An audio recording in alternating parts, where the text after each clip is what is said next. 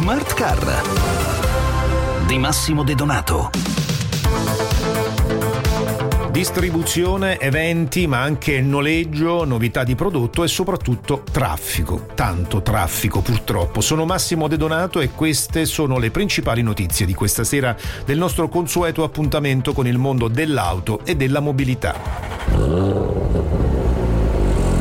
Novità sul fronte distributivo in casa Porsche. In un momento di transizione per i concessionari italiani, la casa tedesca ha deciso di accorpare tre dealers che insieme rappresentano quasi il 20% dei volumi di vendita del brand in Italia.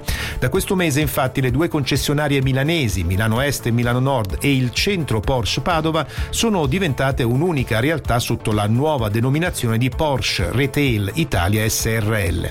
La strada futura anche per gli altri rivenditori produttori sembra dunque ormai tracciata interesserà ai concessionari ma anche a costruttori e a componentisti il nuovo evento ideato da Autopromotech. Si chiama Future Motive Expo and Talks e sarà strutturato in una serie di percorsi espositivi dedicati alle nuove tecnologie e ai servizi per la transizione energetica sostenibile. La manifestazione che si svolgerà in concomitanza con e-Charge, la kermesse dedicata all'industria della ricarica dei veicoli elettrici, andrà in scena il prossimo novembre nel quartiere fieristico di Bologna dal 16 al 18. E a proposito di auto elettriche, si sono aperti in questi giorni gli ordini per la Jeep Avengers. Dopo il buon riscontro della versione di lancio, la First Edition, la nuova arrivata in casa Jeep ha incassato un altro riconoscimento importante con l'assegnazione del premio Car of the Year 2023. L'intera gamma è quindi già prenotabile anche se le prime consegne saranno effettuate solo nel secondo semestre dell'anno.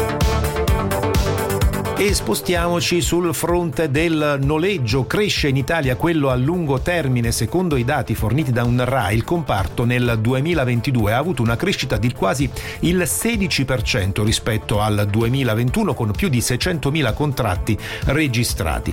La quota ampiamente maggioritaria delle sottoscrizioni appartiene come al solito alle società, mentre i privati si fermano sotto quota 15% pur registrando una buona crescita rispetto all'anno precedente.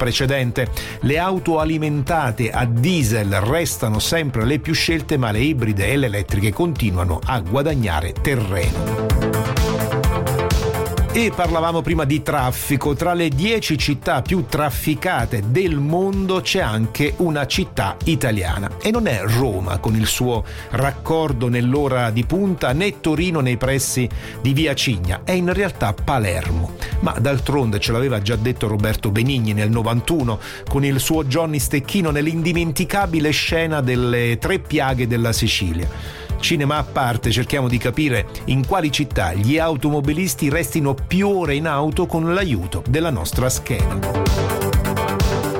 Palermo è la città più trafficata d'Italia.